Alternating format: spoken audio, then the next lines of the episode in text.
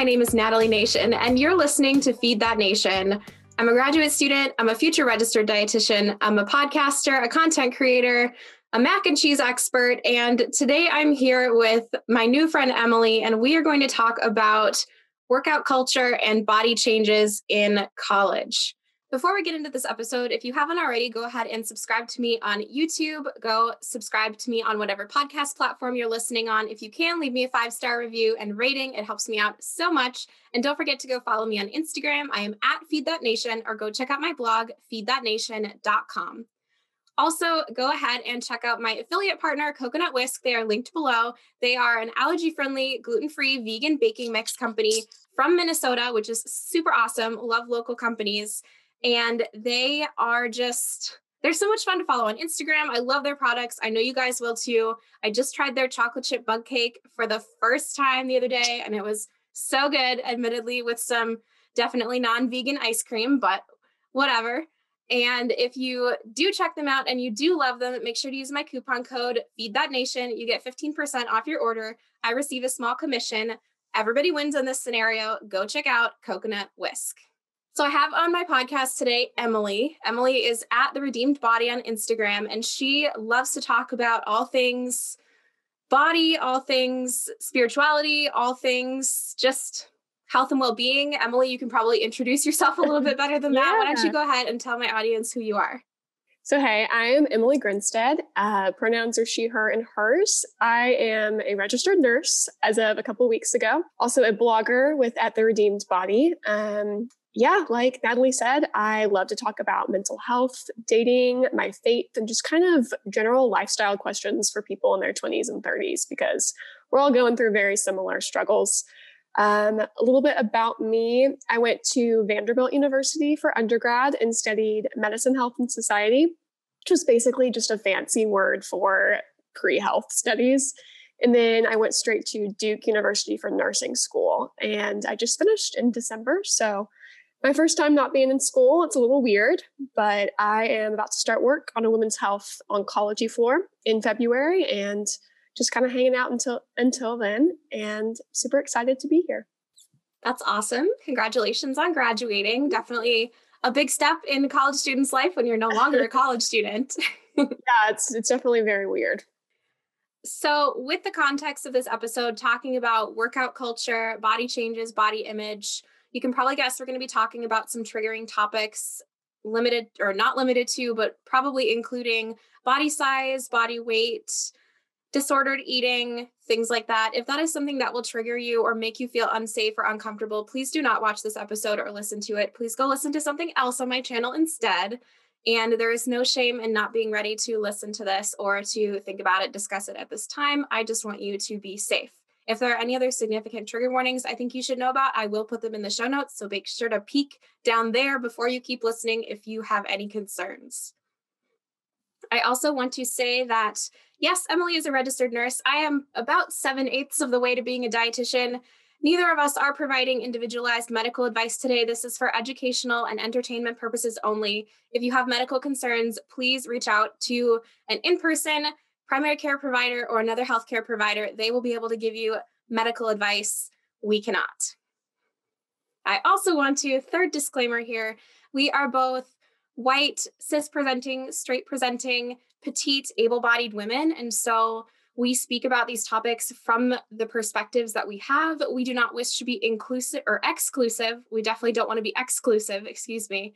But given who we are and our experiences, we do have privilege in this area and we want to acknowledge that before we get into it. So let's just jump right in. When it comes to staying active and being active in college, where do you see a lot of college students getting it right? Where do a lot of college students just kind of really nail it? Yeah, and reflecting ahead of doing this episode, I was thinking back to my freshman year at Vanderbilt, which is in Nashville, Tennessee, for people who don't know. And I feel like when you first come to college, your freshman year, you're just given so many opportunities to join these clubs and activities and try different sports and events. And so there's so many things at your fingertips. There's the gym, there's, you know, hopefully a nice place to walk around campus. And to me, that felt like a very inviting, exciting time because there were so many fun things to do. And so, especially freshmen in college, they really have all of these opportunities just to go explore and be active in a way that's very inviting and not competitive or too intense and separate from you know the gym culture in college but i feel like overall when you first start college there are just so many fun opportunities and i feel like that's where college students really get it right because they're just trying all these different things that are new. So, to flip the script a little bit, where do you see a lot of college students really struggling when it comes to staying active? Yeah, I think it can be really overwhelming when you start college. You have all these new activities, like we mentioned, classes, you're just balancing a lot. And so it's really easy to just push aside activity and not take time to get some fresh air, get some movement in, do something good for your body. I think that's probably the biggest thing that I've seen and that I personally dealt with in college. Um, but kind of another side of that, I would say there's a lot of negative culture around exercise in college, especially that freshman year when all you hear about is the freshman 15 of, you know, what, you know, how many hours are you spending in the gym per day or, you know, what have you there's so much comparison early on in college because you're making a huge life transition. It's terrifying. You're meeting all these new people. And so naturally, a lot of us will go to, okay, what can we change? I can change my body.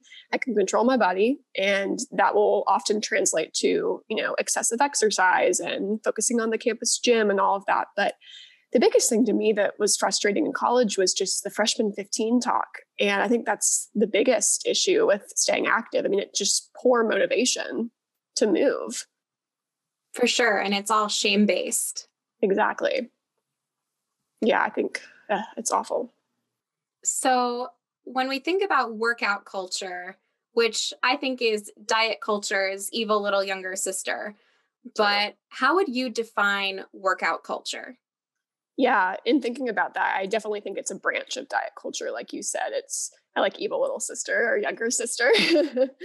um, I think it's a, a subset of diet culture that just elevates physical activity kind of above other health health promoting practices.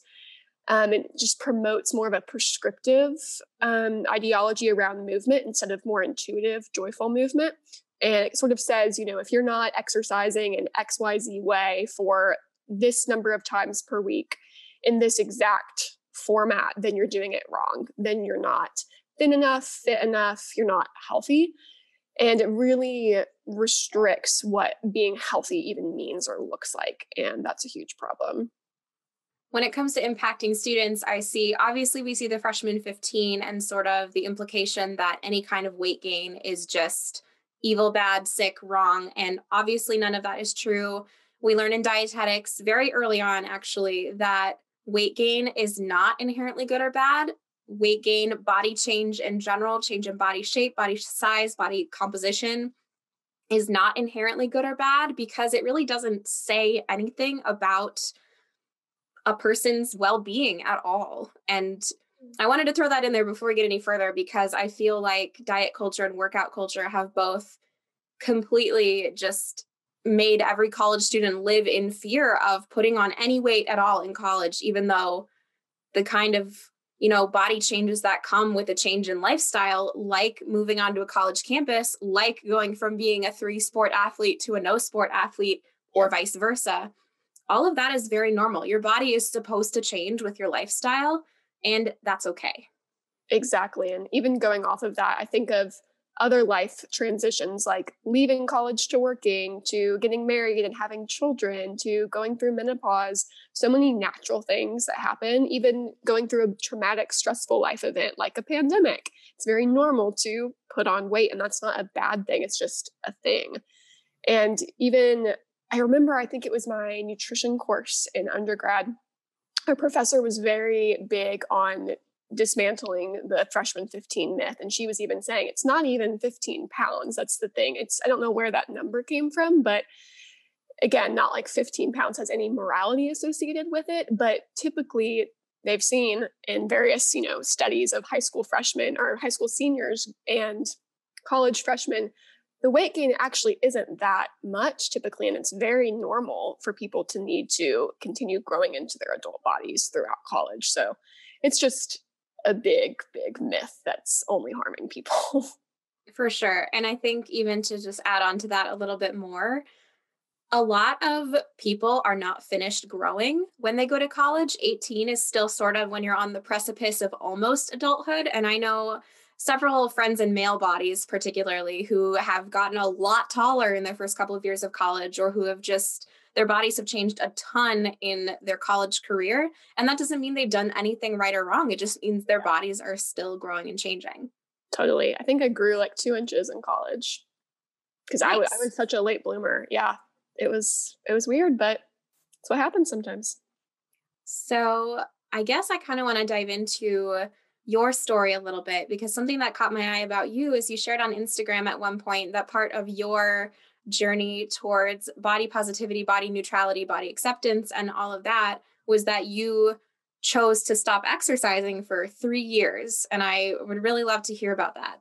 Yeah. So at first it wasn't a choice because a lot of my story is i um, had anorexia for probably about five or six years before getting treatment that was just my story in my life through all of high school and early college. And when i first started working with my treatment team after my freshman year of college they were like emily we need to stop exercise. If you want to have a healthy period and be at an appropriate weight for your body i think we need to take a break. And i had had a really just negative, obsessive relationship with exercise since I was probably 14 years old. And so I didn't know what it was like to move in a way that was motivated by joy and wanting to feel strong and alive and free and not, you know, trying to burn a certain number of calories or manipulate my body size.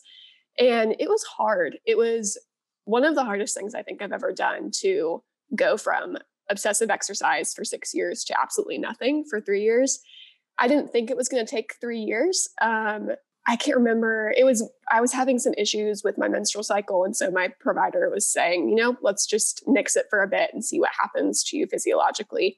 And we took it off for about a year, got my period back, but they just didn't feel like it was appropriate um, emotionally, physically to bring back movement. And it was the best decision, one of the best decisions I've ever made because I found what it was like to just walk and move and be in my body in activities of daily living and to kind of dispel my fears of if I stopped formal activity, my body was going to radically change. And it really didn't. It just settled where it needed to be. And coming back into exercise within the past year, it's made me have a totally shifted perspective um, in my motivation and the exercise that I choose and just my relationship with it. So most people, when they take off time from exercise, don't go three years because that's it's a lot, but it was necessary for me at the time. So it was a good thing. Yeah, that's really incredible. And I would love to highlight the fact that Emily was working with a professionally medically trained team who were giving her supervision and were doing their best to help her be her best. Exactly. And I just wanted to point that out. yes, I was with a PA, dietitian, therapist, physician, great team. So I would not recommend doing any of that on your own. it was it was a really really helpful experience and I think you hear a lot of people's stories, you know, taking time off exercise. Oh, I took 3 months off, whatever. Sometimes it's years. I I took years off and it's scary to talk about. People think that's absolutely insane. And obviously my story looks different because like we said at the beginning i'm uh, you have thin privilege and i'm in a petite body. And i think there would be more shame associated with someone who had the same break from exercise in a different body. So i can only speak to that experience of mine but it was very worthwhile. So if you're out there wanting to take a break don't be afraid if it's going longer than you think it would have been. For sure. I think something that has sort of shaped my experience with staying active and exercise is I heard the term once of like gym class trauma, where there are kids who are definitely athletically inclined, and then there are kids like me who definitely weren't, you know, less coordinated, less good at team sports. And there's nothing wrong with that because I really love flexibility based stuff. I love dancing. I got into gymnastics for a little bit, and that was so fun. Like, there's movement out there for absolutely every person. But I think in terms of that kind of elementary school, like get pick last for the soccer team kind of fear and shame that a lot of people have, that sort of fear feeds into a lot of like, oh, I didn't go to the gym this week. What are people going to think? Or, you know, I'm taking time off. What's my body going to do?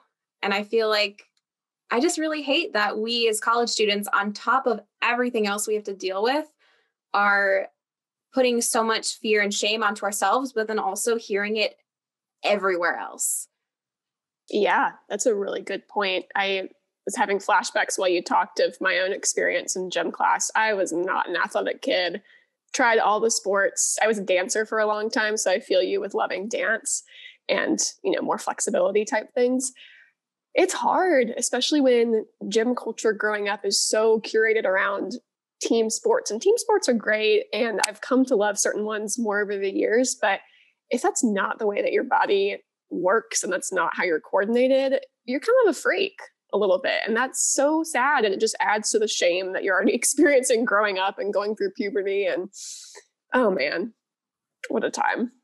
So I would love to hear your thoughts about college students and struggling with body image and sort of we've talked about the freshman 15 but mm-hmm. what other sort of toxic narratives and struggles do you see in a lot of college experiences yeah so at my school i the first thing that pops to mind really is um, greek life i was in a sorority in undergrad, I actually had a great experience, but we didn't go through recruitment until um, after the first semester of freshman year. So we had winter recruitment. Ended up being good because you had time to really get to know other people and you didn't put your identity in your sorority, um, you know, when you first came to college in August. But oh man, I mean, talk about some serious comparison there of, you know, you have to look a certain way in certain outfits every day and you get really in your head comparing yourself to other girls and it's it's difficult and I had to really put some boundaries up of, you know, how much I paid attention to what I was wearing, going through it, to what other people were wearing, what they looked like. I think that can be a very difficult set of weeks for people if they choose to go through sorority recruitment and just Greek life culture in general can be very, very toxic in perpetuating that thin white body type because that's what we see all over the place. That's what we see in Greek life marketing, and it's super problematic. And I do think that Greek life is trying to get better in that area and promoting more diverse, um, you know, pledge classes and and their marketing materials. But that was definitely something I noticed pretty quickly in college. For sure. I feel like I'm thinking of a movie and Amanda Bynes was in it. Sydney White, this like Snow okay. White-ish movie where she's joining a sorority and they're all the same ridiculously small size. And there's like a joke character who's like who had a bad breakup and she's like a size. I don't want to say the number. I don't want to trigger anybody with that number, but it was like a reasonable size for a human to be. I mean, any size that a human is is a reasonable size for a human to be, but it was just they all made fun of that character for having experienced again the weight change that can come with lifestyle change that can come with emotional upheaval and i just right. i hated that representation in the media and i like i'm really trying to get over my like internalized stereotypes about greek life and i'm really glad yeah. you had a positive experience but i feel like your thoughts about diet culture and workout culture and body image in greek life are probably very true universally for sure. And I think it, it really does depend on the school and the house itself. Like at Vanderbilt, Greek life isn't as big of a deal as it is at some bigger, you know, state schools around the country. But in my house actually was very good about bringing in speakers about relevant topics to the women in the house. And um, overall was generally body positive, which was really nice and had a pretty normal culture around food and movement. It was really fun and uplifting. But there were some other houses that had a repu- had a reputation at Vanderbilt for being very picky about who they chose based on appearance, which was really sad to hear.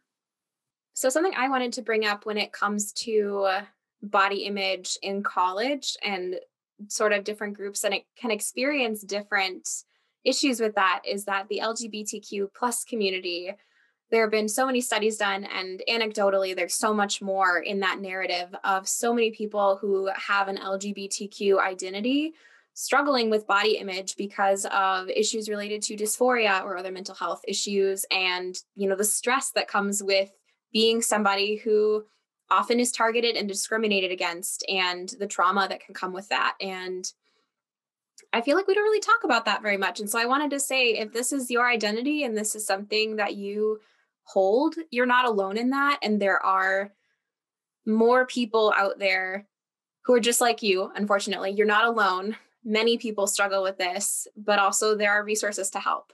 Yeah, that's a great point and something I obviously can't personally speak to, but I'm with you in terms of hearing about that research and feeling very saddened by it. I also want to say because Emily and I are in petite bodies, we have not personally experienced the type of discrimination that people in larger bodies or fat bodies experience. Mm-hmm. And I just want to say for anyone who might be a little bit fat phobic, that there is real solid evidence out there to show that people in larger bodies receive a decreased standard of care in healthcare situations. They're discriminated against in getting jobs, in basically every which way you can imagine. And so, again, if you're somebody in a larger body, you are not alone. And this is a problem, but the problem is not with you or your body. This is the problem with other people.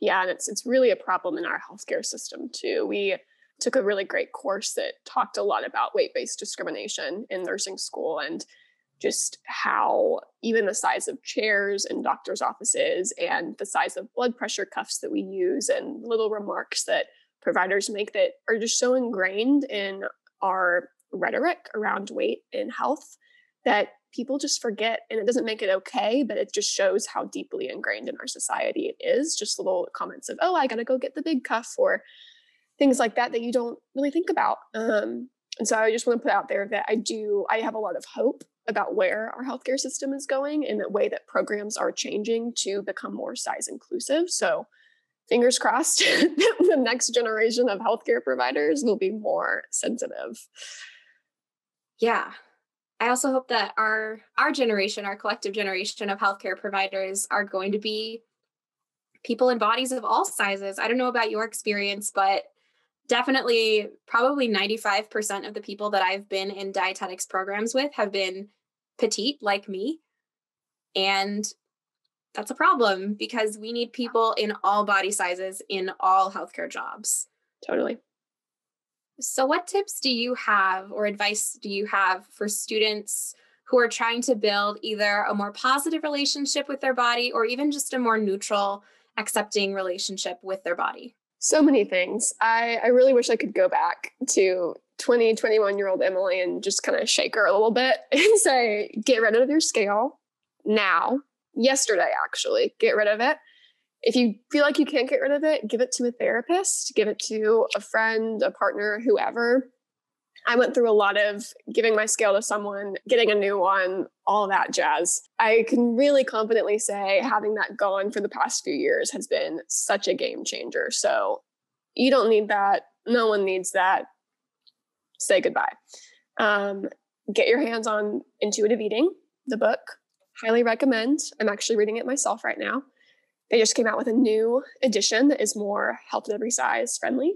Um, definitely recommend, obviously, telling your medical provider about that book and any changes that you're going to make. But those two things are very tangible. And then just finding friends around you who speak either neutrally or positively about their bodies. That was huge for me because honestly, the people you surround yourself with, you become who you surround yourself with. And so finding people and being very careful about what friends you choose making sure that they are uplifting themselves and uplifting you and noticing the way that they talk about their bodies and the way they talk about other people's bodies is huge um, because you're going to pick up some of that fat phobic language and it's going to rub off on you and you're going to rub off on them so um, being selective about who you spend time with is really big i will echo your advice to get rid of your scale and i would also say for me at least knowing my body weight has been triggering for me at different times in my life. And so I've just decided I will not weigh myself. And if I have to get weighed for a medical reason, I will either just decline if possible, or I will say, please do not tell me how much I weigh. Which, if you have even a halfway decent healthcare provider, they will instantly agree they will not press you on this. They mm-hmm. will honor your wishes. And if they do not, find a new healthcare provider because yeah. you are absolutely deserving to receive healthcare without being triggered by it. 100%. Very much agree. I love also what you said about surrounding yourself with people who have neutral or positive experiences and language about the bodies around them because I realized reflecting a while back that a lot of the friends I had in childhood had negative relationships with diet and exercise and their bodies. And that definitely rubbed off on me. As an adult, I don't have to surround myself with those people. Yeah, we have a lot more freedom to choose who we surround ourselves with than we think. And I, I feel like people say a lot that, oh, you know, your friends just come to you, it just happens. No, we have a lot of choice in who we spend time with. And it's okay to be selective about your friends. It doesn't mean you're a mean person, but that close circle of people around you needs to be very carefully selected because you know your story and your time are important, and the people that you share that with need to earn that and need to earn your trust. And so, very big on being careful with who you let into your close circle. Um, you want to be around people who are going to encourage you and not make it harder. So, what tips do you have for students who are trying to build, again, either a positive relationship or a neutral relationship with physical activity and staying active?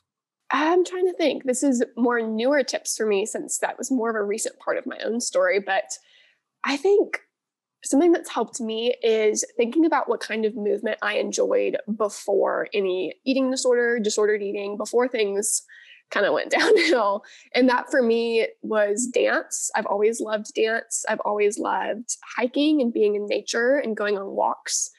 I've always loved stretching and yoga and things like that. Um, just thinking about forms of movement that get me excited and that don't have any sort of bad memories or negative connotations with them. I thankfully had a really good experience with ballet. A lot of people don't, but ballet is a very fun thing for me. And so I would definitely reflect on that. Um, trying out different classes, activities is really fun. That way, you're not in this rigid schedule of, oh, I have to do this type of movement this many days a week, kind of that prescriptive movement. But saying, oh, there's, you know, a boxing class or a Pilates class. Let me go try that out with a friend. And making it social too is really fun. Um, one of my favorite little plug here. Movement channels is the Fitness Marshall. I don't know if you've heard of him. He's fantastic. He does very much body positive dance classes on youtube and um, it's just a really fun fun channel. So anything like that that's just makes you feel good and is happy um, i definitely recommend. Yes. Find movement that brings you joy. Absolutely. Yeah. It's so difficult at least in college, because my freshman year, I had two roommates, and one of my roommates was an athlete. And mm-hmm. so, a student athlete who worked out with her team or just by herself multiple times a week. You know, she'd be up yeah. early or at, late at the gym. And I know freshman me really internalized a lot of, well, my roommate's working out. Should I be? You know, and then if I'm not, am I doing something wrong? And really, my roommate was my roommate. I am me, and we have different bodies, different needs, different experiences. And I think, especially speaking to people with disability or chronic illness, where it is just not safe or healthy at all for you to move your body when your body is not ready to move, yeah. there is no shame in that. But there's no shame in that if you're an able bodied person either. It's okay to rest and it's okay to only move when it makes sense. Absolutely. Everyone's so different and you can't compare your body or your experience or your movement preferences to anyone else's because we all process food differently. We all process movement differently. It's never going to look the same. And that's why so many of these, you know, again, prescriptive diets or prescriptive movement regimens are so upsetting because every person's body is different and that's a beautiful thing. And so we really can't compare it um, at all, like you said. So, what role does social media play in everything we've just talked about? And where can students reduce negativity and find more positivity in these areas on social media? Yeah, honestly, I don't know what role social media doesn't play in anything anymore. I feel like it's just constantly consumes us. Um, my biggest thing, even just aside from diet workout culture, is go through who you're following and unfollow people mute people. Muting is my favorite thing ever because if there's that childhood friend who you know you want to see their stuff eventually but you don't like their stories about you know their workout routine just mute them it's great you don't have to do the big unfollow but you get to mute but really go through and just curate who you're following anyone that makes you feel bad about yourself that stuff that just upsets you that they're posting unfollow. You don't have, you don't owe anyone a follow. Really, really believe that. And then go follow people who are putting out inspiring, uplifting content. Follow people of diverse body sizes, people who are promoting body neutrality, body acceptance, body positivity, and just look for those content creators. There's so many out there bloggers, influencers, dietitians, therapists, so many wonderful pro recovery, pro body neutrality people to follow and just really flip your feed. I do that every few months. I check in and just go through and say, do I like following this person? Do I, am I doing this out of guilt or feeling like I owe them a follow, or do I really like what they're putting out? Um, and kind of just go through and sift. It kind of very similar to what I was saying about your friends. You get to choose what information you're taking in. You get to choose who you surround yourself with, and so very much do that with your social media because we're on it all the time. Yeah, you have a lot of power in who you follow and who you let in into your life, especially in that digital space, because that is your own and you get to control it. So take advantage of that. So I'd love to hear your thoughts on this because I know this is one of your niche things because you talk a lot about faith and spirituality on your channel. And so I'd love to know how did your faith and your spirituality factor into your own recovery? Yeah, so I really love this topic. It's very near to my heart because it's a huge part of my story. Um, I would say that a lot of the recovery principles we see out there, like intuitive eating, body acceptance, body diversity, align very well with a Christian perspective of the body. Now, not the Christian perspective you hear in diet culture, because there are a lot, a lot of wacky things out there saying, you know, do this Daniel plan fast, do this, you know, God wants you to to fast from this or to cut out sugar. Ridiculous. Absolutely nonsense. It's one of my biggest pet peeves because there are a lot of people out there who take scripture and who take Christian principles and twist them to sell products and to sell to sell products and to sell what they're trying to get you wrapped into, whether it's an exercise routine, whether it's a, you know, diet pill or whatever.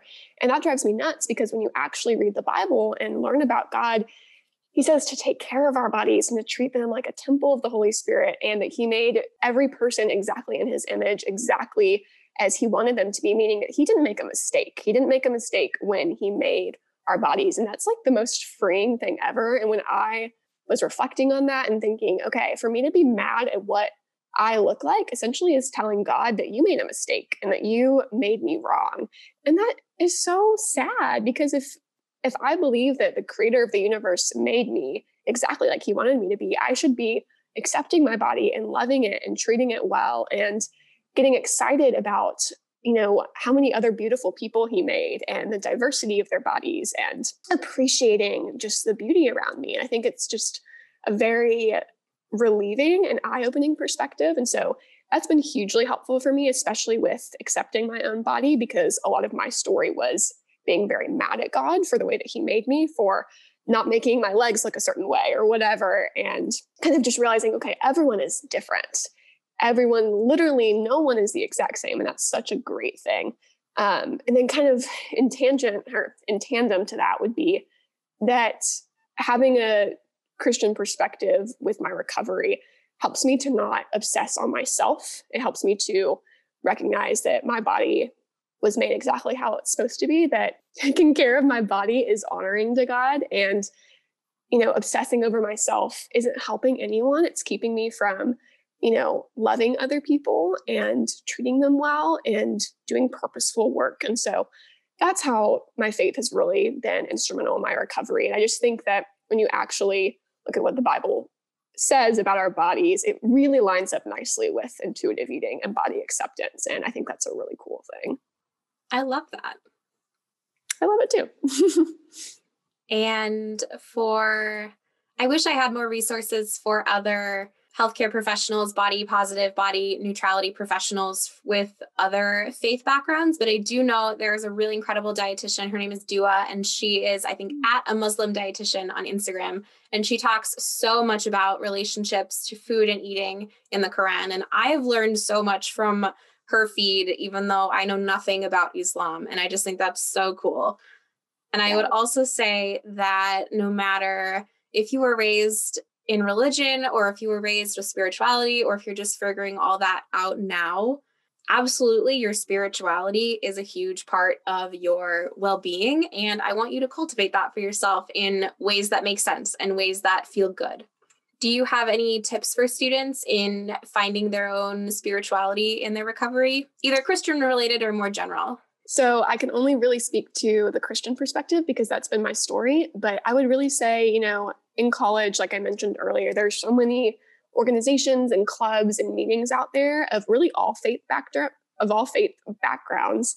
And so just if you're exploring, go to these meetings, go to their Bible studies, go to their large groups, whatever that is, and talk to people. And, you know, college is such a formative time. And so it's a really cool place, you know, whether you grew up in religion or not, to figure out what your beliefs are. I think that that's hugely important part of becoming an adult and figuring out your identity, we ask a lot of big questions about, you know, what is the purpose of my life? Why am I here? What am I doing? And taking that opportunity to explore and ask big questions and have doubt. And I think that's hugely important, even in the Christian sphere, too. I mean, a lot of people, myself included, have asked really big questions this year. And it's that's an okay thing. That's a good thing to constantly be asking questions and figuring out why you believe what you believe. So staying curious for sure, reaching out to people, finding people who are safe people for you, um, just exploring, reading books, all of that.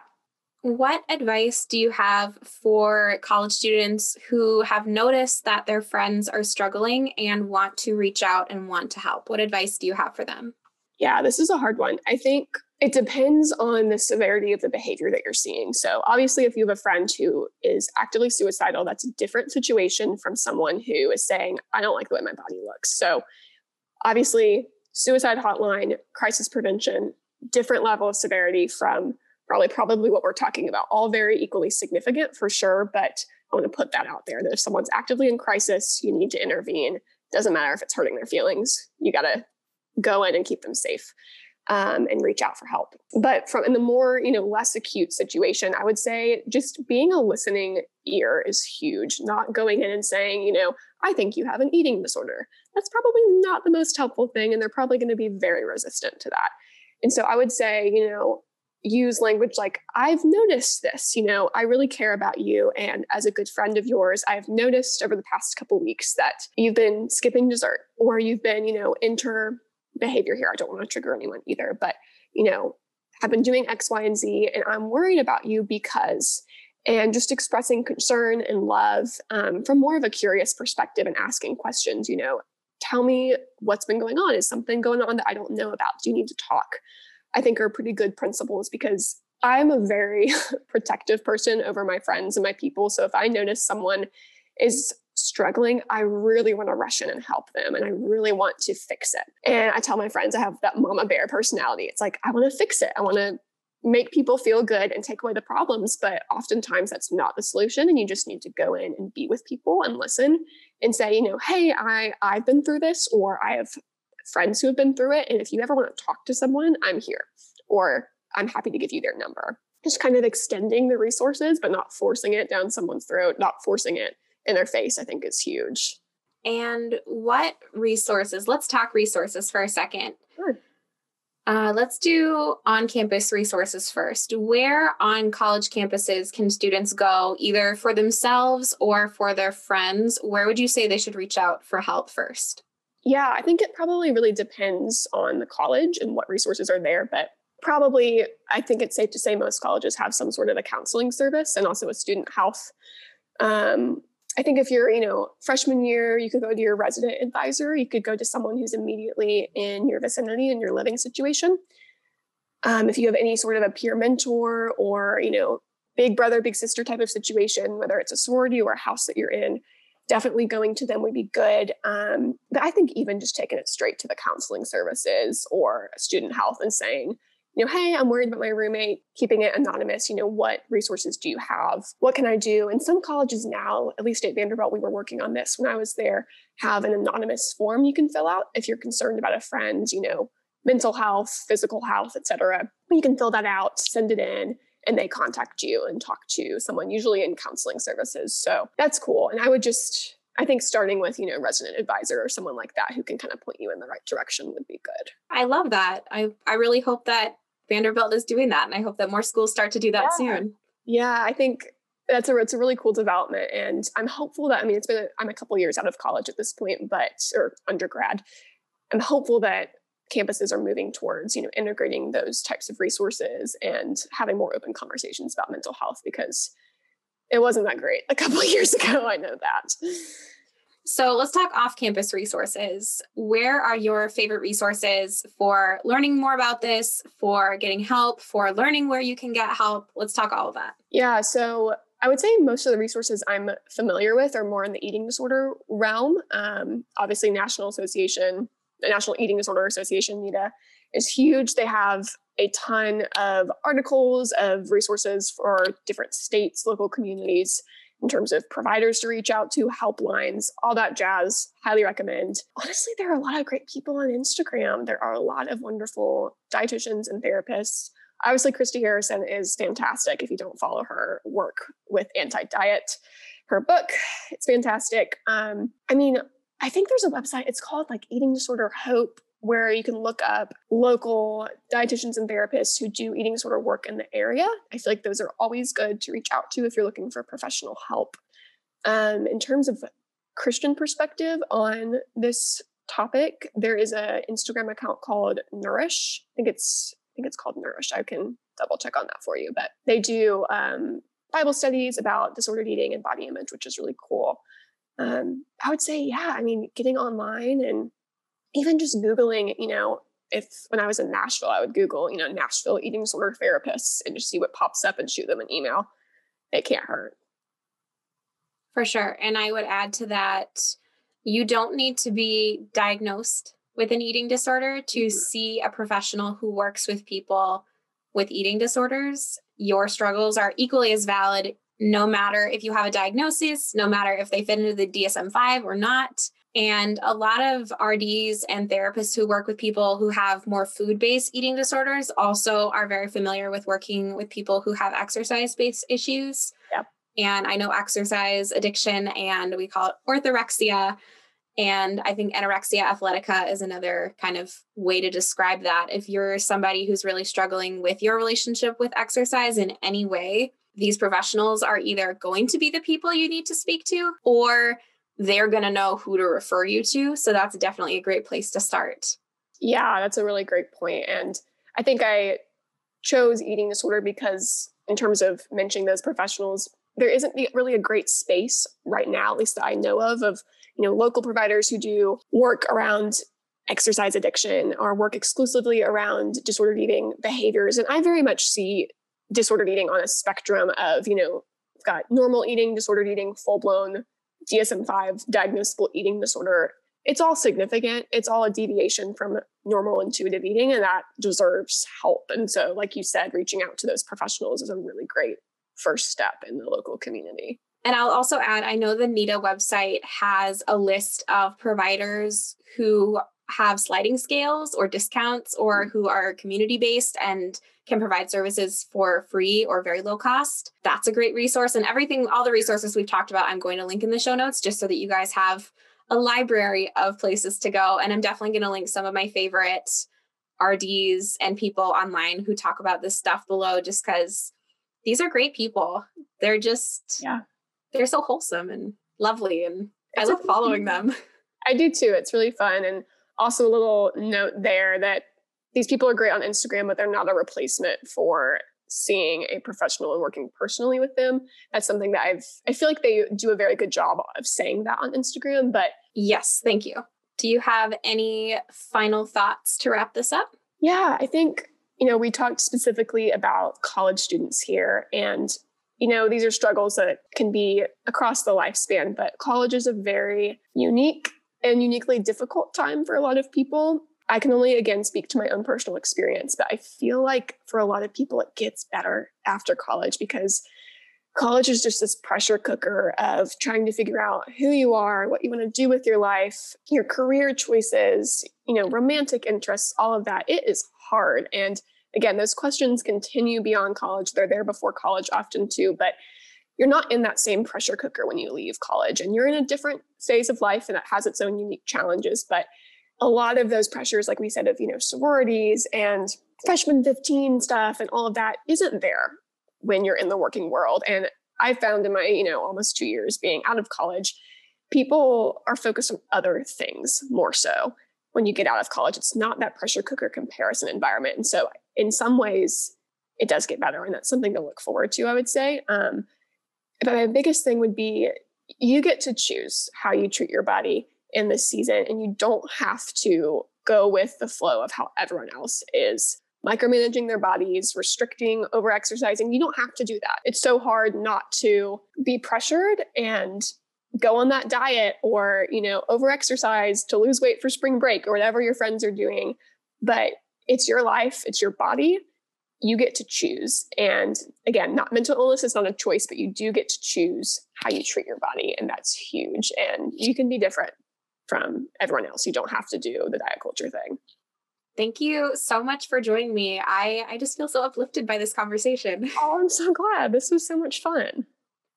So, every podcast episode, I give my food, my follow, and my fun to my audience. My food is usually a food that I've just been really enjoying, a snack or something. My follow is an account on social media that's been uplifting me. And my fun is something fun that I've been doing this week. And so, I want to turn it over to you. Please give my audience your food, your follow, and your fun this week. I love that. So I was telling a friend this fun little intuitive eating thing. I'm typically very much a sweet tooth person, love desserts, but lately I've been really craving salty stuff. And I have been craving avocado toast like no other. Like for some reason, I've always just been put off to it because I don't really like eggs, but I've just been having avocados all the time. So that's been really fun. And I don't know if you guys have seen the, I guess, trend online of the everything but the bagel seasoning from Trader Joe's. Game changer. So I've been putting that on everything, and that's been really fun. Um, my follow is that next? Yes. Okay. So um, I would say there's a wonderful account um, called at the Enough Journal. Um, Beck, we've actually connected a little bit. I'm going to be on her podcast later, which is fun.